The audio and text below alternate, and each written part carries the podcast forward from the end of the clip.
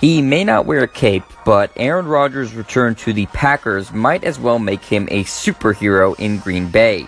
The star quarterback announced via his Instagram account on Tuesday that he has been medically cleared to return to game action after missing the past nine weeks of the season with a broken collarbone.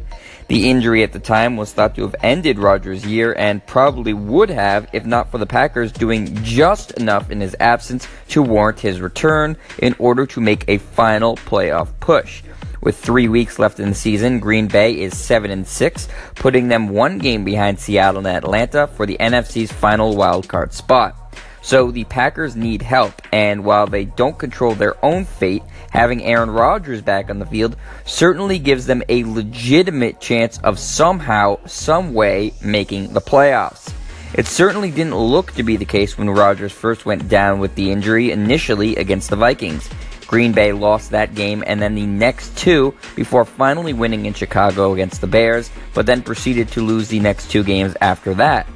Things have changed suddenly with the Packers winning two straight now, both seemingly by the skin of their teeth, and that was enough to convince the team and Aaron Rodgers to make the comeback and see if he can force his team's way into the playoffs. The road won't be easy though. Not only do they need the Seahawks and Falcons to lose, but the Packers' final three games remaining are not ideal for a team needing to win out. This Sunday, Rodgers will make his return against the Panthers on the road, followed by the division leading Vikings, and ending the year with a trip to Detroit to take on the Lions. None of those games are gimmies by any stretch, and the games against Carolina and Minnesota, especially, are against two teams currently playoff bound who are among the best in the NFC. So, to get the Packers into the playoffs, Rodgers will certainly need to do his best Superman impression. It's within the realm of possibility, considering how good Aaron Rodgers is and how well the Packers were playing before he went down.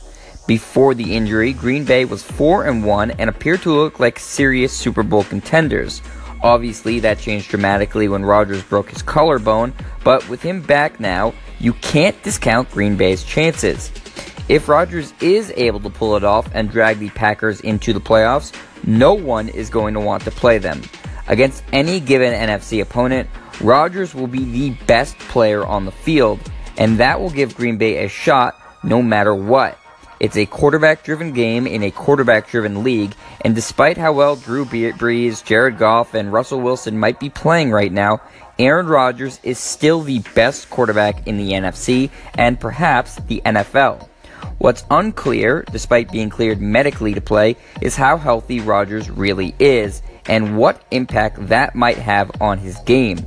His broken collarbone required 13 screws and a few plates in order to fix it, and on top of that, it's on the same side as his throwing arm. Can Rodgers be realistically expected to play like the Aaron Rodgers we've grown accustomed to, hurling game winning Hail Marys and throwing 30 yard strikes on the run only nine weeks after that type of injury? Apparently, we're going to find out Sunday. For now, we know Aaron Rodgers will be back, and with his return, Green Bay may just have a shot at a Super Bowl. It may seem improbable or even impossible, but cape or no, Aaron Rodgers is the hero the Packers need. I'm Jet Stryer, and this is your home for the best quick hitting sports news only on Anchor.